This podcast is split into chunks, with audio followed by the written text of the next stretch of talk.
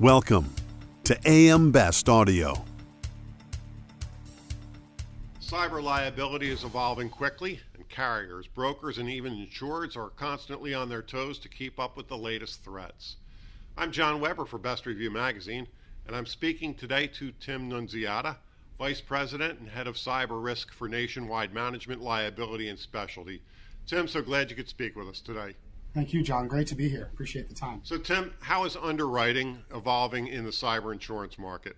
Yeah, so you know it's it's a unique uh, product these days, as it is you know relatively new compared to the other management liability and professional liability lines that we're seeing. And so we have been you know improving the underwriting process along the way.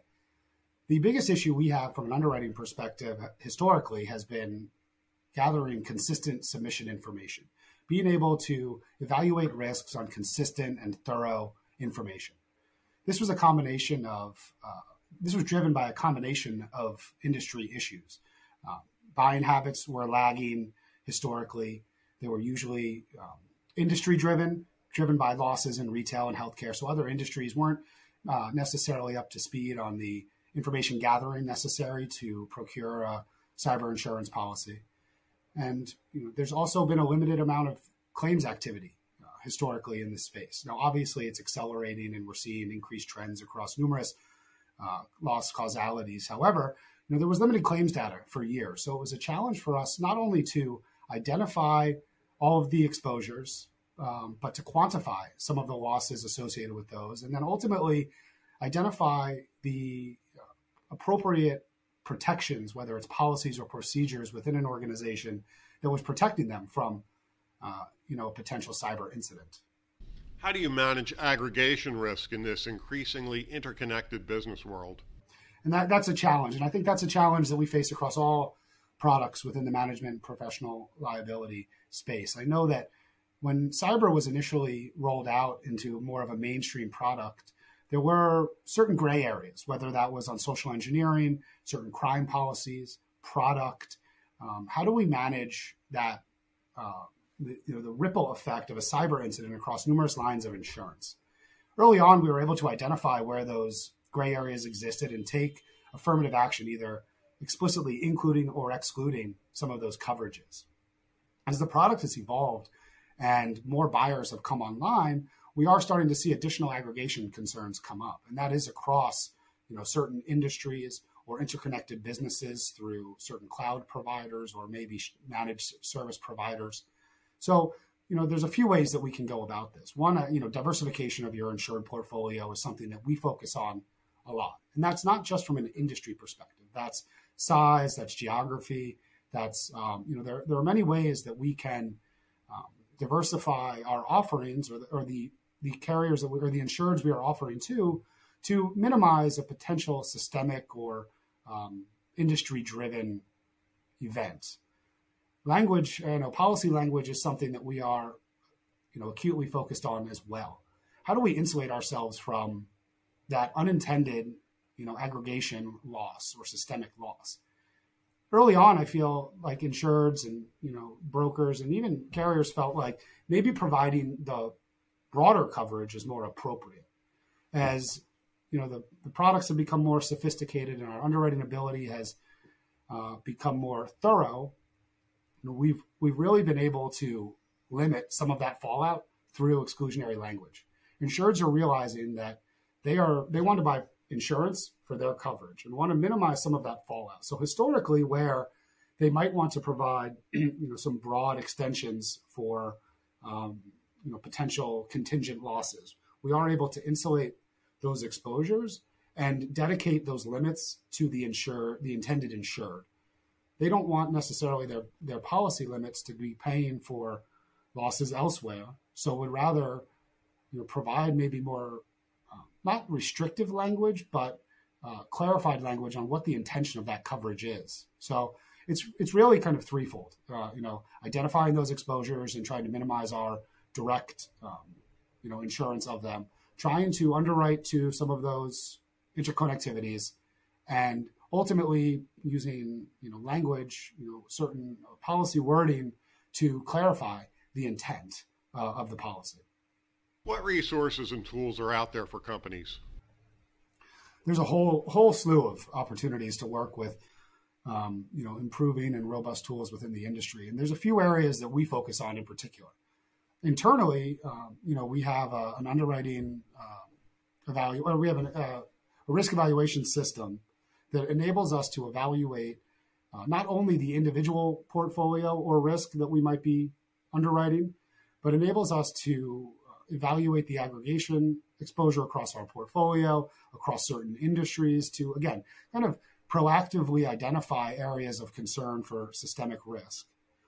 And then lastly, allows us to model you know, certain cyber incidences. For instance, you know, our model runs 10,000 potential scenarios against an insured's risk profile. And that provides us with the exposure and severity score. And while these tools are, are, certainly, you know, in their infancy, they are rapidly maturing. And that goes back almost to that submission information conversation earlier, where the lack of claims data, um, you know, made these models and tools more theoretical or hypothetical. Over the last few years, as that claims activity has increased, we have been able to really refine the approach and not only you know, from a, a loss perspective, but also you know more importantly a risk and you know exposure perspective. Um, so there's certainly tools from the underwriting side that can provide a, consistent, if nothing else, benchmark on evaluation.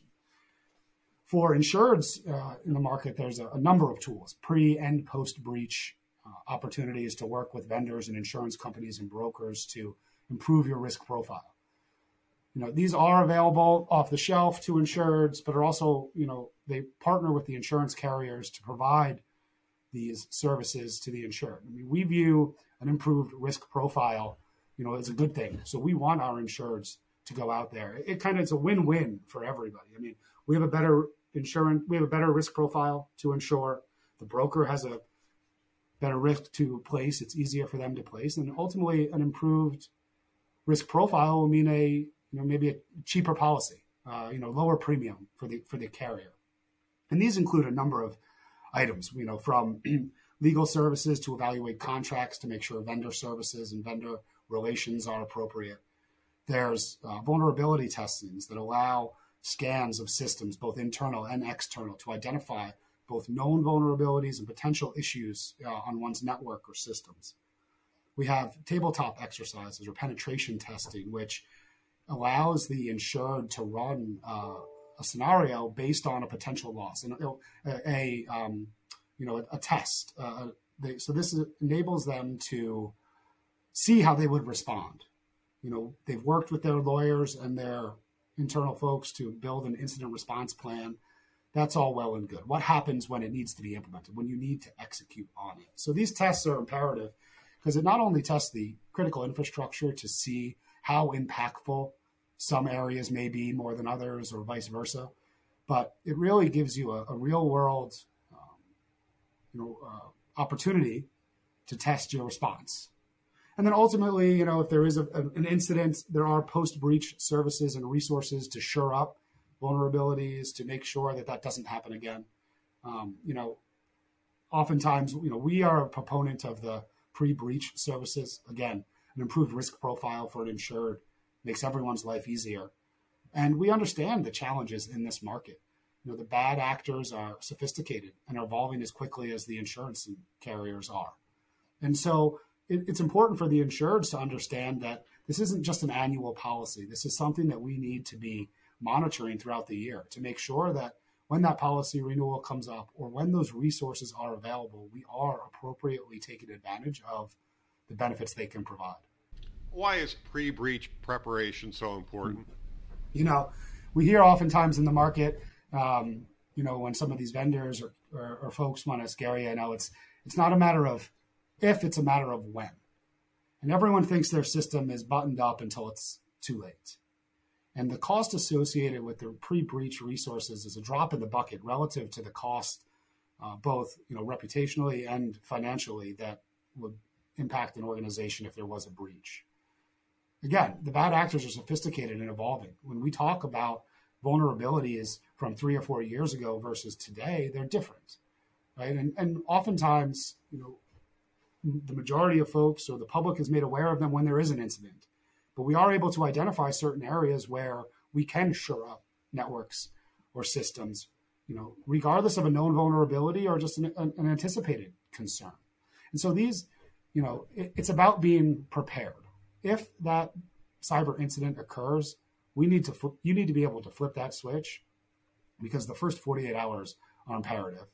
We need to make sure that you have not only you know a familiarity with what this you know the next couple weeks may look like or couple days may look like based on some of these penetration testings and exposure there. But there needs to be a streamlined series of individuals and resources that are immediately implemented in the restoration process. Whether it's your legal services or breach coach forensics public relations you know, there are a lot of moving pieces in that initial breach, breach response and having all of those ducks in a row is important. Because if you start to build that up or look to shore that up post breach, by the time you figure out what's going on, it's going to be too late. That was Tim Nunziata, Vice President, Head of Cyber Risk, Nationwide Management, Liability, and Specialty. And I'm John Weber for Best Review Magazine.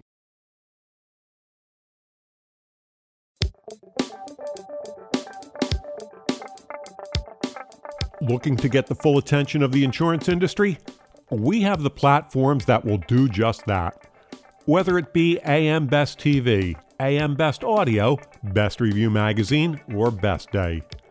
Find out more by calling AM Best Advertising Sales at 908 439 2200, extension 5399, and have a great day.